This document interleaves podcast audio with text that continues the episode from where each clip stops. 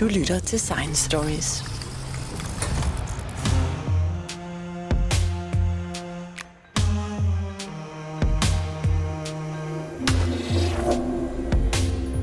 Euklid, som levede i Alexandria omkring år 300 før vores tidsregning, er nok en af de mest succesfulde matematikere nogensinde, og hans bogværk Elementer i 13 bind blev anset for almindelig dannelse at have læst for akademikere indtil en gang i det 20. århundrede. Efter mere end 2000 år skulle man tro, at al geometri og matematik var opfundet og beskrevet i gamle bøger, og der ikke var meget mere at forske i. Men det er bestemt ikke tilfældet. Professor Natalie Wahl er leder af et grundforskningscenter og er matematiker med speciale i topologi. Og øh, Natalie Wahl, hvad forsker matematikere egentlig i i dag? Øhm, det er lidt et svært spørgsmål. Der er virkelig mange matematikere, og de laver meget forskellige ting. Øh, men vi er bestemt ikke noget andet af forskning i, i matematik. Øh, der er jo, måske en, en måde at tænke på det, det er jo, jo flere ting, man besvarer inden for matematik, jo flere ting, man finder ud, jo flere spørgsmål, der kommer. Så, så det er ikke noget, man lige blive færdig med nogensinde. Men når jeg læser, hvad I laver i jeres øh, grundforskningscenter, som i øvrigt har fået omkring 60 millioner kroner til at arbejde for, øh, så står der noget om, om øh, topologi og sådan nogle forskellige områder. Hvad, hvad laver I egentlig her? Så, så vi er et, et center for geometri og topologi. Øhm, geometri, det er det der med at, at studere geometriske objekter øh, så form øh, inden for geometri er afstand og vinkler ret vigtige, mens topologi er en slags grå geometri, hvor det er ikke så vigtigt, om noget er stort eller ej, øh, om den er rund eller firkant øh, eller sådan noget. Men, men man kigger på øh, forskellen mellem øh, det, vi kalder en sfære, altså en bolde, øh, og en, en badering. Badering er, er noget, der, der, har et, der er et eller andet hul midt i. Og man kan godt se, at den er forskellig fra øh, en, en almindelig bolde. Øh, det er ikke noget, om den er stor eller ej. Det er man ligeglad med. Der, der er et eller andet med formen, som er, som er ret forskellig. Og topologi, det er noget, der, der sætter øh, rigtig, ligesom præcis matematisk betydning på det. Og så prøver man at studere andre former, som ikke er så synlige, som er noget, man definerer, måske definerer man det med nogle ligninger, det er måske et eller andet mængde af løsninger til et eller andet, hvor man ikke nødvendigvis skal se, hvad det er. Men så kan man prøve at regne på det og sige, når man er det, har den hulle, øh, hvad for nogle type huller har den, og så videre. Så det er lidt mere eller mindre, hvad, hvad topologi er. Ja, det minder mig om, når jeg læser jeres artikler, så, så går det fint med at læse teksten, men når jeg kommer til alle de her formler, så går det rigtig, rigtig langsomt. Men for en matematiker, er det så mere klart at læse øh, siderne med formler, eller hvordan er det?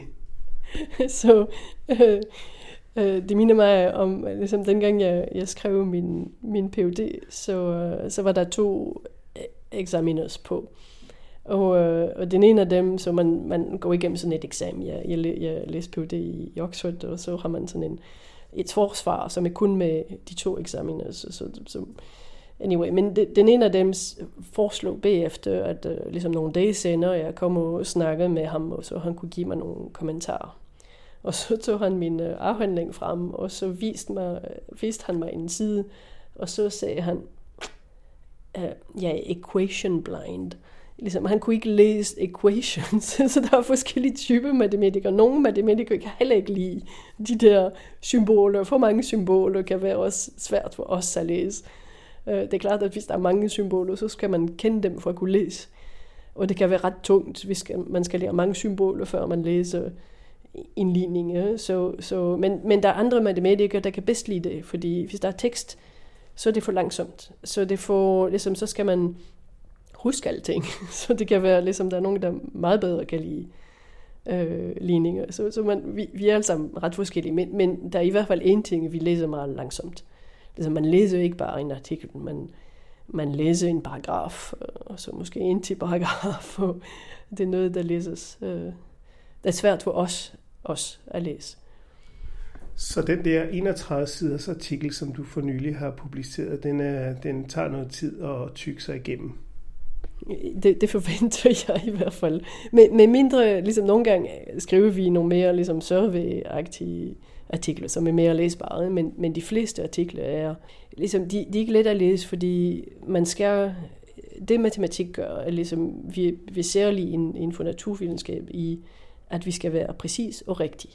Enten er det rigtigt eller forkert, og for at kunne bedømme, om det, om det er rigtigt eller forkert, så skal vi være meget, meget, meget præcist. Hver ting skal være defineret. Hvis man ikke selv definerer det, så skal man sige, hvor det er defineret. Man skal give en referens. Så hvis man er læseren og ikke kender det koncept, så skal man lige få læst det op. Og så skal man bevise alting. Og man kan ikke skrive alle detaljer i. De, de facto er det meget svært. At, uh, man kan ikke komme helt ned tilbage til Euclides. det er for langt, ligesom, der, der, der er sket for meget i de 2000 år. Ikke? Men alligevel, man er nødt til at, at, at, at give en, en hel masse detaljer, som, som ikke... Øh, og, og hvis man læser en artikel, så vil man ikke nødvendigvis læse det hele. Man vil læse introduktionen, man vil læse nogle del, man er interesseret i. Man kan godt bruge en sætning fra en artikel, uden at have læst beviser, fordi det er meget svært at læse beviser. Men Natalie Wahl, jeg tror, at her i Danmark, der opfatter de fleste øh, matematik som tilhørende naturvidenskaberne. Men i udlandet, der opfatter man øh, matematik som en del af, af kunst og humaniora. Hvordan har du selv med det? det, jeg vil sige, det er lidt indimellem. Øh. Vi er øh, det sprog, som bruges i, i naturvidenskab. Jeg tror, mange, mange øh, i naturvidenskab har så meget brug for matematik øh, og for alt det sprog, vi udvikler. Øh, altså derfor hører vi med i naturvidenskab.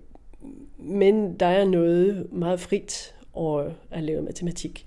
Vi skal ikke beskrive noget rigtigt ligesom vores, det vi laver bruges, øh, der, der, der er anvendelse af matematik over det hele, men, men det er ikke vores arbejde, eller de fleste af os. Ligesom jeg er en grundforsker, jeg forsker i, øh, i noget, der ikke er direkte relevant, og på den måde det er lidt, øh, vi snakker om, om noget øh, smuk inden for matematik. Øh, vi bruger sprog, som er tættere på øh, kunst. Så man kan godt sige, at matematik har en, en slags kunstnerisk over. Øh, ja, det vil jeg sige. Ligesom man, man prøver... Matematik er noget, ligesom vi, vi, vi, vi beviser sætninger. Det er det, vi gør. Det er det, vores arbejde består af. Det er at bevise noget. Men, men vi selv, vi definerer selv, hvad vi beviser. Vi, vi vælger, øh, som, som, som tiden går, og så definerer vi nogle nye ting som vi føler er relevant. Øh, og så beviser vi nogle ting om, om dem, øh, som tit forklarer nogle større sammenhænge i, inden for matematik. Måske har man forstået et eller andet bedre, end, end man gjorde for, for mange, mange år siden. Nogle gange beviser vi nogle sætninger, som er virkelig gamle. Øh, ligesom nogle, der, der er stadigvæk nogle spørgsmål, som øh, ligesom er ligesom 100 år gammel eller mere, som vi ikke kan svare på endnu. Øh, og så en gang imellem, så kommer der en, der viser et eller andet gammelt med noget helt nyt matematik, hvor man har i de 100 år defineret en hel masse nye ting og lavet en hel masse arbejde, og så sætter man det sammen, og så lige pludselig, så kan man sige noget om noget øh, gammelt. Og det, det, det vil mange inden for matematik synes øh, er ret spændende, og, og tit smuk, hvis, hvis beviser er smuk. Nogle gange er det også en, en, en lang udregning, vil de fleste ikke synes var så smuk. Men, ja, men noget, til gengæld noget, som er ligesom indlysende, hvad det nu betyder, vil, vil, øh, vil man tit være ja, enig om er, er smuk.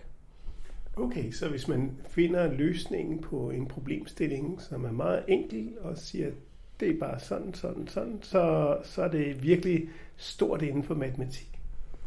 Ja, det er det. Øh, ja, selvfølgelig. Men hvad bruger man så rent faktisk den matematik? Nu siger jeg ikke nødvendigvis den matematik, du arbejder med, men hvad bruger man ny matematik til nu om dage? Altså hvad er det, der er nødvendigt med ny eller nyopfunden matematik for at kunne arbejde med naturvidenskab? Realiteten er, at der er mange spørgsmål, også i den virkelige verden, som er svær, meget svært at besvare. For eksempel tilbage til et eller andet mængde, som definerer nogle ligninger. Det opstår over det hele. Man beskriver noget, man beskriver en situation med matematik. Man ville prøve at regne et minimum for noget. Man ville prøve at optimere et eller andet. Øh, om det er noget inden for ligesom et eller andet naturvidenskab, eller økonomi, eller øh, transport. Der er virkelig, hvis man skal regne på noget, så det første man gør, man skal sætte det inden for matematik. Man laver en, en eller anden approximation. Man siger, okay, jeg antager, det er sådan, sådan, sådan, og det opfylder de ting, jeg snakker om, opfylder nogle ligninger. Og så, så har man en, et sæt ligninger, som har nogle løsninger. Måske. Måske er, ligesom, måske er der ikke nogen løsninger, så er det den, den tomme mængde. Det sker. Det vil man måske gerne vide, om der findes en løsning. Eller hvis der findes løsninger, om der findes et eller andet minimal løsning, eller en løsning med nogle særlige egenskab. I nogle, ligesom hvis, hvis vi snakker om øh, lineære ligninger, er det noget, hvor vi forstår alting om. Vi kan forklare det hele, det underviser vi i øh, på første år i, i matematik, og det er smukt, fordi alting er ligesom, man kan løse et lineært ligningssystem med lige så mange variabler, lige så mange ligninger, man har lyst til, eller måske skal man bruge en computer, hvis der er for mange. Men alligevel, øh, man kan løse det, man kan forstå, hvor mange løsninger der er, hvordan de er, hvad deres struktur er, man kan svare en hel masse spørgsmål. Men så snart det ikke er li, øh, lineære ligninger, som vil være tilfælde i, i, i mange situationer, i den sikkert i de fleste situationer, øh, så, så kommer man i en verden, som er simpel, simpelthen svær. Så begynder man at skulle approximere, at skulle få et eller andet idé om, hvad, hvad er det for en, en, en, en mængde løsninger, vi snakker om. Øh, og det er der, hvor det, det er rigtig godt at have mange værktøjer matematik, man kan, man kan prøve at fitte i et eller andet maskine, som, som vi matematikere øh, laver. Så hvis en lineær ligning er nem at have med at gøre, så noget, der bevæger sig på en, en halvkugle, eller noget, der er, ikke er helt øh, rundt, øh, men heller ikke er helt lineært, det er altså virkelig svært at arbejde med. Nemlig, så skal man kunne, man skal, først skal man kunne beskrive situationen. Men for eksempel noget, vi vil lave som øh, geometer eller, eller topologer, øh, hvis du tager nu det med at, at, at, at gå rundt på en, på, en, på en kugle eller en halvkugle, vi, det gør vi hver dag, så, så det er meget praktisk. hvis man, specielt hvis, hvis, hvis man er på kort afstand, så kan man lige så godt tænke på, at man er på noget plant. Men hvis man tager lang afstand, når man flyver et eller andet sted hen i verden, så, så skal man virkelig tænke på jorden som en, et rundt objekt. Piloten på flyet skal vide, hvad for en retning flyet skal tage. Der er en korteste måde at flyve rundt øh, herfra til New York. Der er en, en lige linje, selvom den ikke er lige i den øh, almindelige forstand, fordi den er jo kurve. Men der er i hvert fald en korteste vej. Ja, det du siger her, det er, at, at den korteste vej mellem København og New York er en krum linje, fordi den, den skal følge jordoverfladen. Nemlig, den er krumme, fordi den skal være på jord. Øh, den, vi, vi, ja, vi følger jordens overflade, fordi vi kan jo ikke ind i jorden. Øh, hvis vi ville tage den lige linje, linje vil den gå igennem jorden, og det vil være lidt problematisk praksis. Øh, så vi, vi følger øh, jorden. Og når jeg siger, at der er præcis en korteste vej, jeg tænker også, når man flyver, så kan man, så kan man flyve lige ude på den måde, at ligesom, der er ikke nogen, øh, hvis man, ligesom, så snart man er højt nok op i, i luften, så er der ikke nogen bjerge eller nogen andre ting, man skal passe på. Der er måske nogle andre fly, man skal men, men man skal ikke tage nogen, nogen omvej. Hvis man gik på jorden, øh, vil det allerede være en hel del mere kompliceret, fordi man kan heller ikke, al, ligesom det giver ikke altid mening at gå lige ud, fordi måske er der et bjerg, hvor det giver mere, hvis man skal tage den korteste vej, skal man måske helst rundt om bjerget. Øh, så skal man vælge, skal man til venstre eller til højre, skal man lidt op ad den eller ikke. Øh, det bliver nogle øh, komplicerede spørgsmål. Øh, så selve ligesom den der ideelle øh, sfære eller bold, øh, som, som man er på, når man flyver, forstår vi rigtig godt. Eller på mange måder i hvert fald. Øh, og vi forstår helt, øh, hvordan man går lige ud øh, på sådan en. Men hvis man generelt spørger, øh, hvordan er alle, ligesom, hvordan er det at gå lige ud på en lidt krumme version af en bolde? Bliver det noget svært? Øh, at, det, at, at, ligesom at sige, hvordan er... Øh, ligesom, der er sådan et, et gammelt spørgsmål, som i princippet kan man godt svare, man har et svar i, i dimension 2. Så jeg skal måske lige sige, ligesom øh, for, for, for en matematiker, øh, sfæren, eller ligesom den der bolde, den øh, vi tænker på det som et todimensionelt objekt, fordi man går ikke ind i, man, man betragter ikke den e, inderste del. Jeg, jeg snakker kun om, om overfladen. Men, men ligesom øh, man finder en, en bold i dimension 2, jeg, jeg kunne snakke om en cirkel i, i dimension 1, så kunne jeg snakke om en, som, så det vi kalder en sfære i dimension 3 eller 4, eller, eller hvad det er. Og så kan man spørge, hvordan opfører det sig at gå livet? Hvis jeg går livet på en rund bold, så kommer jeg tilbage til mig selv efter et, et stykke tid. Og det gør jeg ikke, hvis jeg er i planen. Hvis jeg står på en plan og går livet, så kan jeg bare gå i uendelighed. Jeg kommer aldrig tilbage. Øh, nu kan man stille det spørgsmål, hvis jeg har en eller anden krumme version af en bold, og jeg går lige ud, kommer jeg nogensinde tilbage? Hvor, hvor, hvor sandsynligt er det, at jeg kommer tilbage? Øh, og det, det er noget, der stadigvæk er, er ret svært ja, at besvare helt øh, matematisk. Men udover de her øh, geometriske og topologiske figurer, I arbejder med, så er der også noget, I kalder modulirum. Kan du forklare, hvad det går ud på? Ja, det er også noget vigtigt inden, uh, inden for topologi og geometri. Øhm, og, og, og det konceptet er, er følgende, hvis man har mange objekter, øh, man snakker tit om, om øh, inden for matematik at klassificere noget. Øh, man har en, en klassifikation af alle flade. Flade, det er todimensionelle objekter. Okay, der er den der sfære, vi har lige snakket om. Der findes det, vi kalder for en torus, som er øh, baderingen. Og så kan man og så findes der en, ligesom en badring for tvillinge, og så en badring for trillinge, og så videre. Så der, der, er ligesom, der er en klassifikation. Hver flade er enten den ene type, eller den næste, eller, øh, og så videre. Øh, et, øh, og det er noget, hvor man har den klassifikation af, hvad vi vil kalde diskret. Der er et objekt af den type, af den type, og den type, og så videre. Men hvis vi, vi går tilbage til torus og den der badering. Hvis man har en badering, det kan have forskellige geometri. En badering, den er, Øh, for en topolog vil det være at karakterisere uh, ligesom den, den har de der to, to vigtige cirkler på den. Der er den, der, der går rundt om øh, den, ene, den ene vej, og den, den, den, der går rundt om den anden vej. Så man har baderingen rundt om sig, der er en, en cirkel rundt om sig, men der er også en, der går rundt om baderingen selv.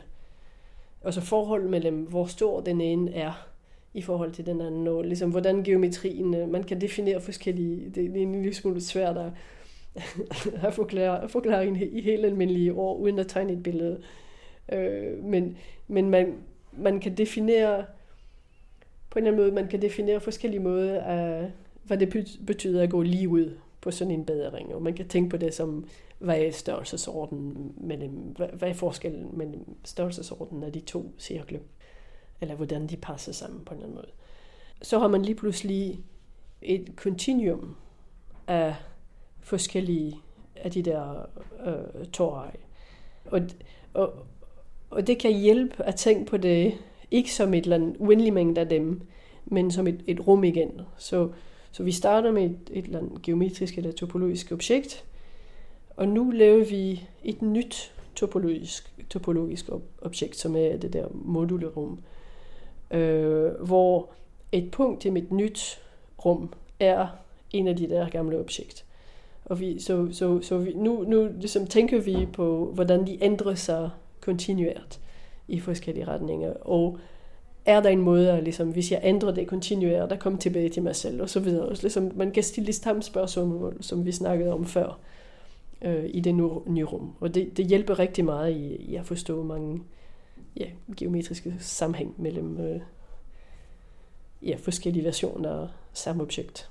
Det lyder meget fint, man har en, en badering med otte huller i, men, men hvad bruger man så forståelsen af de her huller til? Altså, hvor kommer det ind, at man for det første kan skrive det op i en formel, og for det andet, at man kan bruge den til noget? Øhm, ja, så der, der er noget, jeg, øh, jeg synes, folk bør vide om flade. Det er, der er noget, der hedder øjlekarakteristikken. Og øjlekarakteristikken er faktisk forskellig på forskellige flade. Og det er noget, øh, man kan tælle. Så hvis man tænker på en, en bold tilbage, tilbage til en bold, øh, og så snakker vi om bedringen lige om et øjeblik. Men hvis du tager et, øh, et fuld, fodbold, er den lavere af øh, femkante og sekskante. Hvis man tænker på en terning, som for mig en topolog er det samme som en bold, fordi den har samme form på en eller anden måde. Den har nogle kanter, men det gør ikke noget. En terning, den er lavere af nogle firkanter. Man kunne også tage en pyramide, pyramide den er lavet af enten kun trekante eller trekante og firkante. Der er forskellige typer pyramide. Euler-karakteristikken siger, at nødvendigvis, hvis man tæller, hvor mange af de der polygoner, firkante, trekante, eller øh, hvor mange der er, og så laver man minus, hvor mange kante der findes, og så plus, hvor mange hjørne, så man, får man hver gang præcis to. Øh, vi kan prøve at lave udregning med en, øh, en øh, terning, fordi den er ikke så svært. Man har seks øh, firkante, øh, og så skal man sige, hvor mange kante har vi. Vi har 4 4 og 4, så vi har 12 så vi, vi har 12 kanter, fire over, fire under, og så fire rundt om. Okay, så det er 6 minus 12. Og så der er 8 øh, hjørner. 6 minus 12 plus 8 er nemlig 14 minus 12, det er 2. Okay? Men det er en, en meget sjov udregning, jeg laver med en, uh, en fodbold. Den er ikke så let at lave, men man kan godt.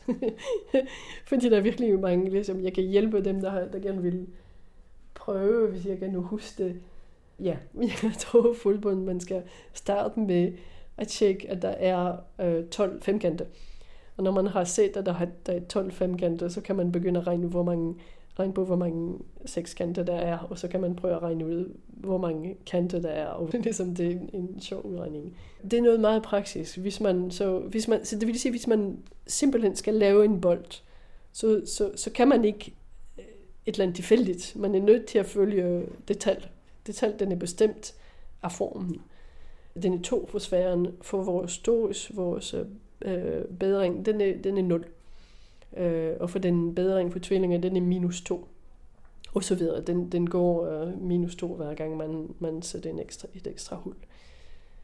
Nu er det ikke mange, der vil lave badebolde eller badering eller øh, alle de der, alle de der ting. Men, men, men det er faktisk et tal, der har betydning alle mulige, på alle mulige andre måder. Øh, for eksempel, som vi har en af vores yndlingssætning inden for øh, topologi, som, som vi kalder for Harry Ball Theorem. Øh, og den siger, at hvis man, hvis man har en, en bolde med hår over det hele, ligesom et, et hoved, men, men virkelig rundt, rundt om hår over det hele, så kan man ikke kampe det helt så, at, at hår ligger fladt, pænt alle steder. Man er nødt til at have nogle steder, hvor ligesom der, der er et, et, lille, et lille hul, der er man skal have enten en linje eller et eller andet, hvor der ikke er hår, fordi det går i forskellige retninger rundt om, rundt om det hul. Og det er bestemt også af åldekarakteristikken. Øh, mens på en badring, det, det kan man godt. Øh, man kan selv forestille sig en, en badring med, med hår på, så kan man lige komme dem rundt om på en måde, hvor den, det ser pænt ud alle, alle steder. så det ser måske også, så vil du sige måske, at, at det, det er heller ikke noget, der er så anvendeligt. Men, men historien, det ved ikke, om den er rigtig, men den er en historie, matematikere fortæller. Øh, de siger, ligesom man siger, at øh, øh, der var nogle fysikere engang, der gerne ville lave en, et eksperiment, hvor de ville, de ville gerne holde et eller andet op i luften. Og så kan man nu tænke på de der hår, som er være nogle, nogle vektorer. Noget, der, der holder, øh, der presser i et eller andet, et eller andet retning. Og, og den sætning siger, man, det kan man ikke, hvis man prøver at gøre det med en, noget, der har formen en bolde. Man er nødt til at lave noget, der har form en sådan en badering. Så, så, så det, det, ligesom, det er på en eller anden måde anvendeligt øh, mere seriøst, end, end, end for at lave nogle badering eller badebolde. Men det er ikke umiddelbart visuelt øh, for folk, der kigger på det, at en badering har en anden nummerkonfirmation end en bold. Du må indrømme, det er en lidt krævende disciplin at kunne øh, sammenligne de her ting på denne abstrakte måde. Mm, det er ikke visuelt, men det er faktisk noget, en almindelig, helt almindelig person kan regne sig frem til. Så, så, så snart man ved, at det holder, så kan man lidt regne på det. Og det er faktisk ikke svært at bevise, at det, at det holder. Men, men det er måske det, der er ligesom, hvorfor er matematik vigtigt? Det er fordi, vi har regnet på nogle ting, som, som har en betydning, som ikke nødvendigvis, øh, ja, man, man, man, hvis man går rundt øh, og kigger på bolde, man tænker jo ikke nødvendigvis om, ja, man tænker ikke på, at, at, at der er et eller andet matematisk sammenhæng. Det er derfor, man, skal, man kan bruge matematikere. Vi, vi har tænkt på mange spørgsmål, som ligesom i andet eksempel, det er øh, øh, symmetrier. Øh, vi elsker symmetrier. Øh, man kigger på et objekt, hvad, hvad har den af symmetrier? Og det, det er faktisk noget, der, der kan være ret kompliceret. Der er mange spørgsmål, vi ikke kan besvare endnu. Der, find, der, der, der er meget forskning i, i, i, i symmetrier. Men, men stadigvæk har vi lært meget om symmetri. Vi ved, at nogle ting kan lade sig gøre, og vi ved, at andre ting ikke kan lade sig gøre. gøre fordi vi har tænkt på det. Øhm. Men da jeg læste om, hvad I arbejdede med, der faldt det også øh, for mine øjne at, øh, at undre mig lidt over, hvad øh, geodeter er for noget. Det betyder på dansk øh, en landmåler, men, øh, men hvad betyder geodeter i jeres terminologi? Ja, så geodeter er øh, korteste vej, eller ligesom for at være helt præcis, vi mener noget som lokalt er korteste. Så hvis vi går tilbage til vores øh, sværen, bolden, hvad er korteste vejen? Øh, de, de, dem, dem, som flyerne øh, flyer på. Øh, det er dem, der svarer til de, hvad vi kalder de største cirkler, man kan finde på, på sfæren, øh, ligesom ekvator. Øh, det er dem, der går, der går øh, lige ud. Men, men jeg vil også jeg vil også kalde hele ekvatoren som, jeg vil også sige, det er en, en, en geodet. Selvom det oplagt ikke har nogen korteste vej, fordi jeg går fra et sted tilbage til mig selv. Så hvis jeg skal den korteste vej fra herfra tilbage, så må jeg heller bare ikke gå nogen sted hen. Og det er også en fin geodet, den triviel geodet, hvor man ikke går nogen sted. Men, men vi skal gå lige ud på ekvatoren, så, så længe jeg ikke, så hvis jeg kigger lidt, lidt, lidt hen ad vejen, så tager jeg den korteste vej. Så det er det, det, det, vi mener med geodata.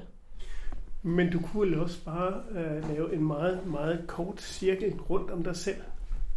Ja, og det er måske counterintuitivt, at det her ikke er nogen uh, geodata. Det er, det, hvorfor tager man ikke bare rundt om sig selv på en, en lille cirkel? Og så, ligesom, så skal man tilbage til det der med lokalt. Så man skal tænke på, okay, jeg står et sted, på jorden. Og jeg, jeg, går lige ud, jeg går lige ud. Det mener jeg ligesom på den måde, at ligesom jeg vælger en retning. Jeg siger, nu vil jeg gå i den retning. Og så, så er spørgsmålet, hvor, ja, så, så hvor går, går jeg hen? Ligesom, jeg går en lille smule i den retning, og så, og så vil jeg gerne holde den her retning og sige, jamen nu vil jeg gerne videre i den retning igen og igen og igen og igen.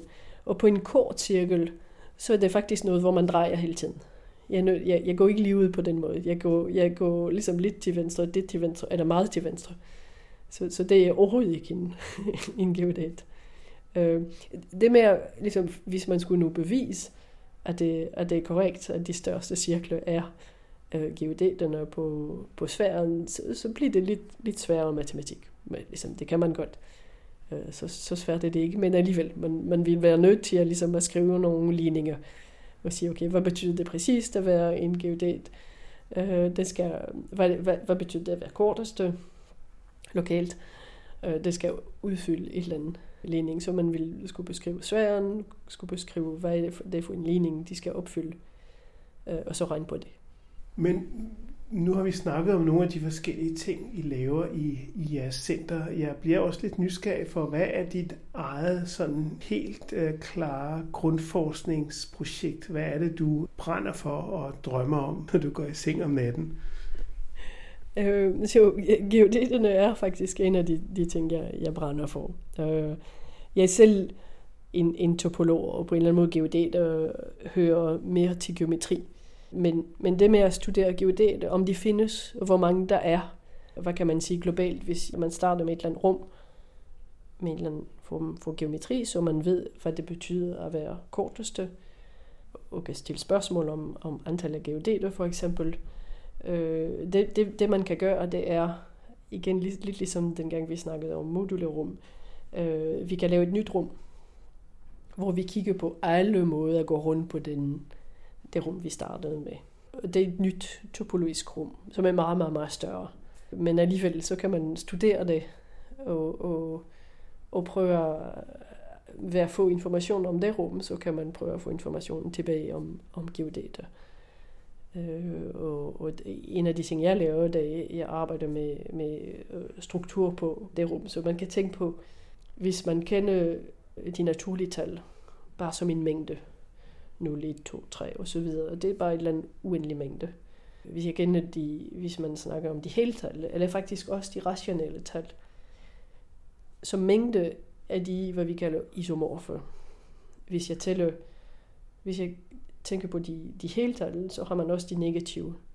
Jeg kan ligesom ramse dem op, som at være 0, 1, minus 1, 2, minus 2, 3, minus 3 og så videre. Så er lige meget, om jeg kalder dem det, eller 0, 1, 2, 3, 4. Og det kan man også med de, med de rationelle tal. Så som mængde er de de samme. De er kun forskellige, når man begynder at snakke om plus, minus, gange og dividere. Øh, og det er det samme med, det er en af de ting, vi, vi, vi laver i, inden for, for det, ligesom det område, jeg, jeg arbejder i, kaldes mere præcis algebraisk topologi.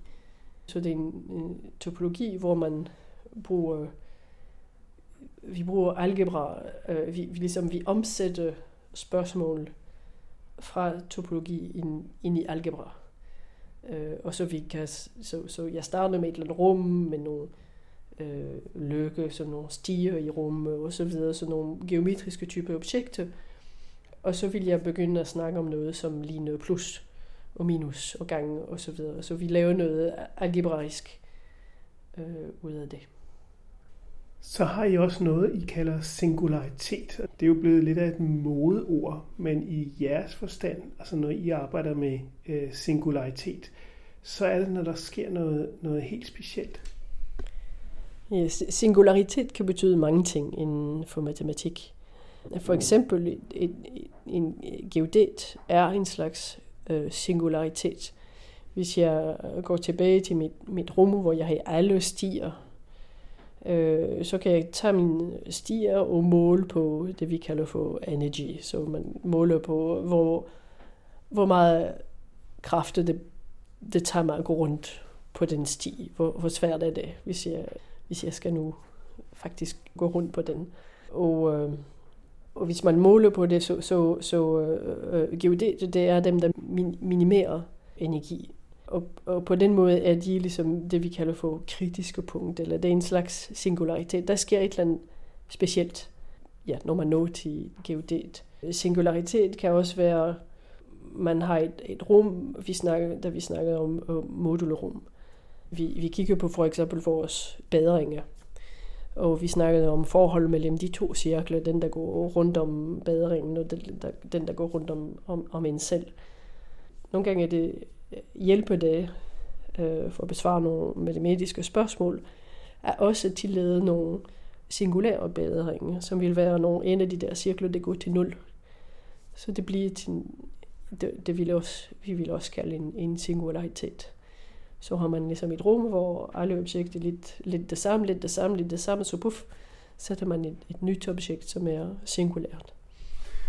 Men nu kan jeg høre, at vi automatisk kommer til at snakke om matematik som et sprog, Og jeg tænkte på, er der sådan, at der er andre matematikere rundt omkring i verden, som kommer andre steder fra, som opfatter tingene anderledes øh, med, med deres matematiske sprog? Det er måske en af de smukkeste ting inden for matematik, det er, hvor let det er at snakke med en anden person, som kommer fra en helt anden kultur, virkelig, virkelig langt væk, men lige, tilfældigvis er interesseret i det samme lille bitte hjørne inden for matematik.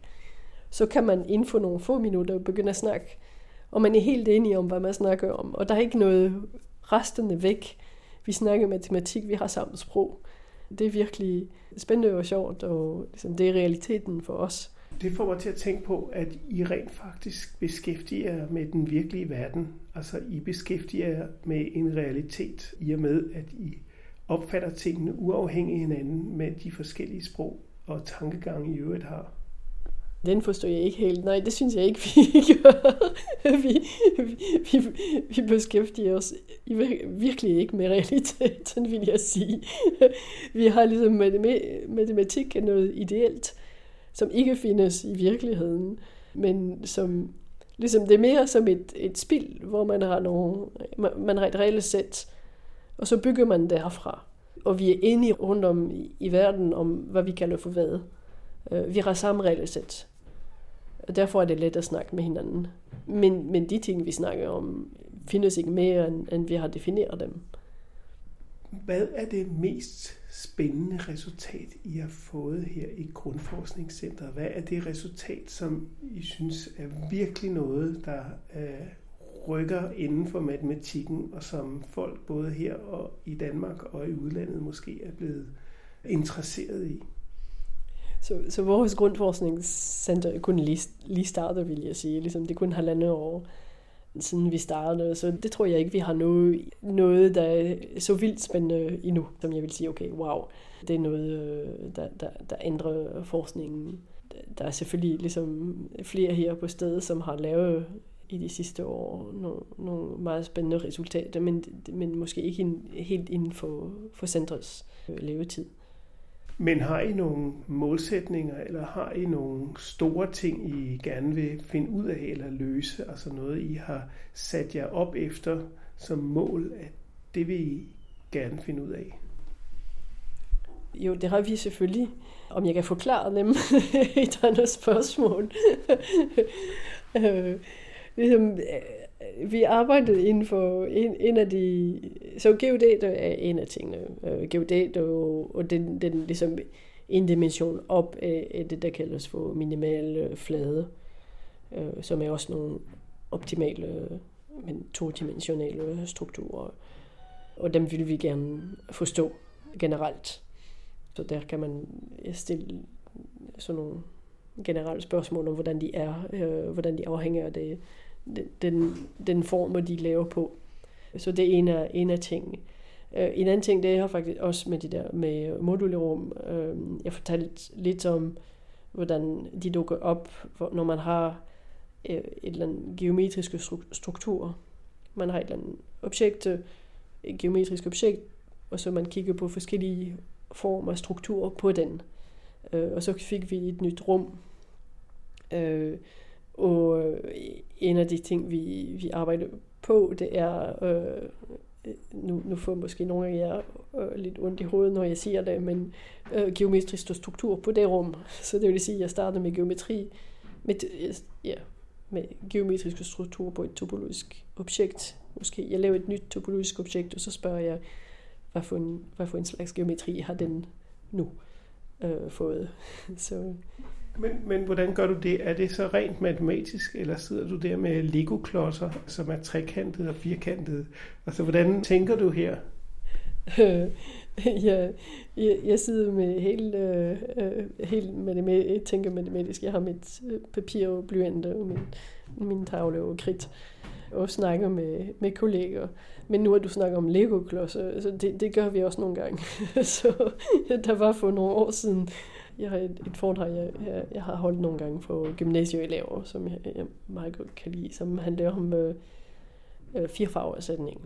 Som en sætning, som siger, at hvis man tegner et landkort, meget, meget praktisk, og vil farvelægge den. Den kommer fra en, øh, som i 1800 et eller andet, øh, sad i England og faktisk farvelagde sådan nogle landkort og counties i, i England, så kan man spørge sig selv, hvor mange farver har man brug for? Minimalt. Hvis man skal gøre det så, at to øh, områder, som rører hinanden ved en, ved en kant, har forskellige farver. Og svaret er fire nok. Altid. Øh, om den er på planen eller på sfæren faktisk. Øh, er fire farver altid nok. Men det er meget svært at bevise. Og man kan let bevise seks farver. Man kan rimelig okay let bevise fem farver. At fem farver er nok. Men, men den fjerde, det, det der med at sige kun fire, er noget, der indtil videre bruger stadigvæk en computer, som matematikere ikke kan, ikke kan lide. Okay, tilbage til Lego-klodserne. Øh, så har jeg en, øh, en kollega, som har lavet lidt samarbejde med Lego, har, ligesom har, har, besvaret, har svar på nogle, han har talt noget med Lego-klodser, så begyndte vi at snakke, og, og så, så begyndte vi at, ligesom at lege lidt med ideen om, at, hvordan bliver det der med farvingsspørgsmål, den er svær nok i dimension 2 og den afhænger af autokarakteristikken, men det, det, det er måske at blive lidt for kompliceret. Men, men man, man kan stille det spørgsmål i en dimension op. Øh, hvis man har nogle tredimensionale øh, rum, polygon eller sådan noget, som sidder i, i et eller andet tredimensionelt, hvordan, hvor mange farver har man brug for? Generelt er det meget svært at svare at svar på det, på det spørgsmål, men man kan ligesom så restringere sig selv og sige, hvad med de, hvis det kun er Lego-klodser? Fordi Lego-klodserne, de er meget, ligesom, man tager bare nogle 2 gange, 2 gange 4 Lego-klodser, kun dem, og så stiller man sig selv det spørgsmål, hvor mange farver har jeg brug for? For en virk, vilkårlig bygning øh, med Lego-klodser. Jeg har måske endda nogle Lego-klodser lige der med den, den bygning. Så, så vidt jeg husker, var, var svaret syv, syv farver var, var nok. Men det er noget, hvor ligesom man kan vise, man kan bruge matematik til at vise, at måske, måske det er ikke så svært at vise, at syv farver er, er nok. Men så, så, så var tilbage det spørgsmål om, om der fandtes en bygning, som faktisk havde brug for de syv forskellige farver. Og der var, var der ligesom en af mine kollegaer og en, øh, som var postdoc her, som faktisk sad med Lego-klodser og prøvede at finde den her bygning, som jeg brug for de, øh, for de mange farver. Så, så det gør vi nogle gange. Okay, så det vil sige, at man har også en slags uh, intuitiv forståelse, når man arbejder med strukturerne, sådan så man kan forstå det bedre, når man ser det rumligt med, med for eksempel Lego-klodser. Jamen, nu er man tilbage til, der, der findes forskellige typer matematikere, og nogen vil have det bedre med, ligesom have det bedst med ligesom at sidde nogle gange med nogle Lego-klodser, eller tegne et, et billede, øh, mens andre finder deres intuition på en eller anden måde, mere en, en, på en mere algebraisk måde, vil lave nogle udregninger. Så, så der er, ja, vi, vi er rimelig forskellige. Og så det andet, man, man skal vide, og, og det, det, som vi er trænet op til, at altid have det i hovedet, det er, at intuition er ikke altid rigtig. Øh, og, og det kan, ligesom der, der, der, der sker nogle gange nogle virkelig overraskende ting. Så her er det et, også en bare et short eksempel, som jeg kom i tanke, øh, tanke om, da vi snakkede om at gå fra to til tre dimensioner. Der er noget, der hedder scissor congruence. Og det handler om, som hvis man snakker om dimension 2, man har et eller andet form, øh, et papir, øh, og så et andet, som har samme areal. Og så spørger man, kan man klippe øh, den ene og den anden i, i stykker på en måde, at man kan omforme den ene til den anden. Ved at bare omsætte de der stykker i en anden, på en eller anden måde. Og hvis, hvis vi snakker om noget, som kommer fra noget papir, så i vi dimension 2, så kan man altid det. Det kan man vise. At det, så længe de har samme areal, så kan man klippe den ind til at blive til den anden form. Øh, men hvis man går en dimension op, i, i dimension 3, vil man tro, at det samme gælder, øh, at det vil kun afhænge af volumen. Hvis jeg har et eller andet polygon af et eller andet volumen, og en anden polygon af samme volumen, at man bør kunne klippe den ene i nogle stykker, og sætte den sammen igen på en anden måde, så den, den er lige med den anden. Og det kan man ikke altid der, der ligesom, og det er noget, hvor man, man vil bruge noget Øh, man vil lave noget, som vi kalder det en, en, en variant, lidt, lidt ligesom den der øjlekarakteristik. Man vil regne på noget lidt kompliceret, ikke noget, jeg kan bare definere på den måde. Men man vil regne på noget og sige, hvis, den en, hvis de har samme bla bla bla en variant, så kan man gøre det, og hvis ikke, så kan man ikke. Men, men det får mig til at tænke på, har man ikke computer nu om dagen, som kan beregne de her rumlige strukturer, altså på en, en meget enkel måde, så man ikke behøver at sidde der med papir og, og Lego-klodser? altså, øh, jamen, prøv lige at, tænke, hvis du nu skulle fortælle en computer om en uh, geometrisk form, så er du nødt til at give det, en computer skal, skal vide, ligesom, du skal give den til computeren. Og det er ikke nødvendigvis så let. Og det er øh, ligesom så igen, inden for matematik laver vi nogle øh, modeller. Vi har noget måde, nogle, nogle måder at, at tage øh, sådan nogle invarianter, vil man, vil man tage en geometri, geometrisk objekt, og så beskrive det på en eller anden endelig måde. I princippet er det noget totalt uendeligt men man vil sige, okay, den er sådan, sådan, sådan, og det der er vigtigt, det er de der ting er lige med sammen på sådan nogle måder. Så man, man har nogle måder at, at give den information som en mere, en mere kompakt version, som man kan faktisk give en computer. Men selv hvis vi gør det, når vi gør det, så er computer stadigvæk ret begrænset for os. Øh, man, man kommer hurtigt ind i det problem, at de simpelthen ikke kan regne på de ting, vi selv, selv når man kan give dem den information, det, det de skal regne ud, selvom vi kan omdanne det til ligesom noget med nogle matriser, som i princippet er noget, man, man godt kan sætte i, i en computer, så bliver spørgsmålet hurtigt alt for svært. Altså, det tager alt for lang tid for en computer at besvare. Så, så man, man, er, man er hurtigt i, noget, hvor man har millioner af ting, de skal, gå, de skal regne på. Og det kan de simpelthen ikke. Jeg tror i hvert fald aldrig, at min datters Lego-klodser vil være det samme efter den her snak, vi har haft her. Tak skal du have, Natalia Vare. Jamen, det er selv tak.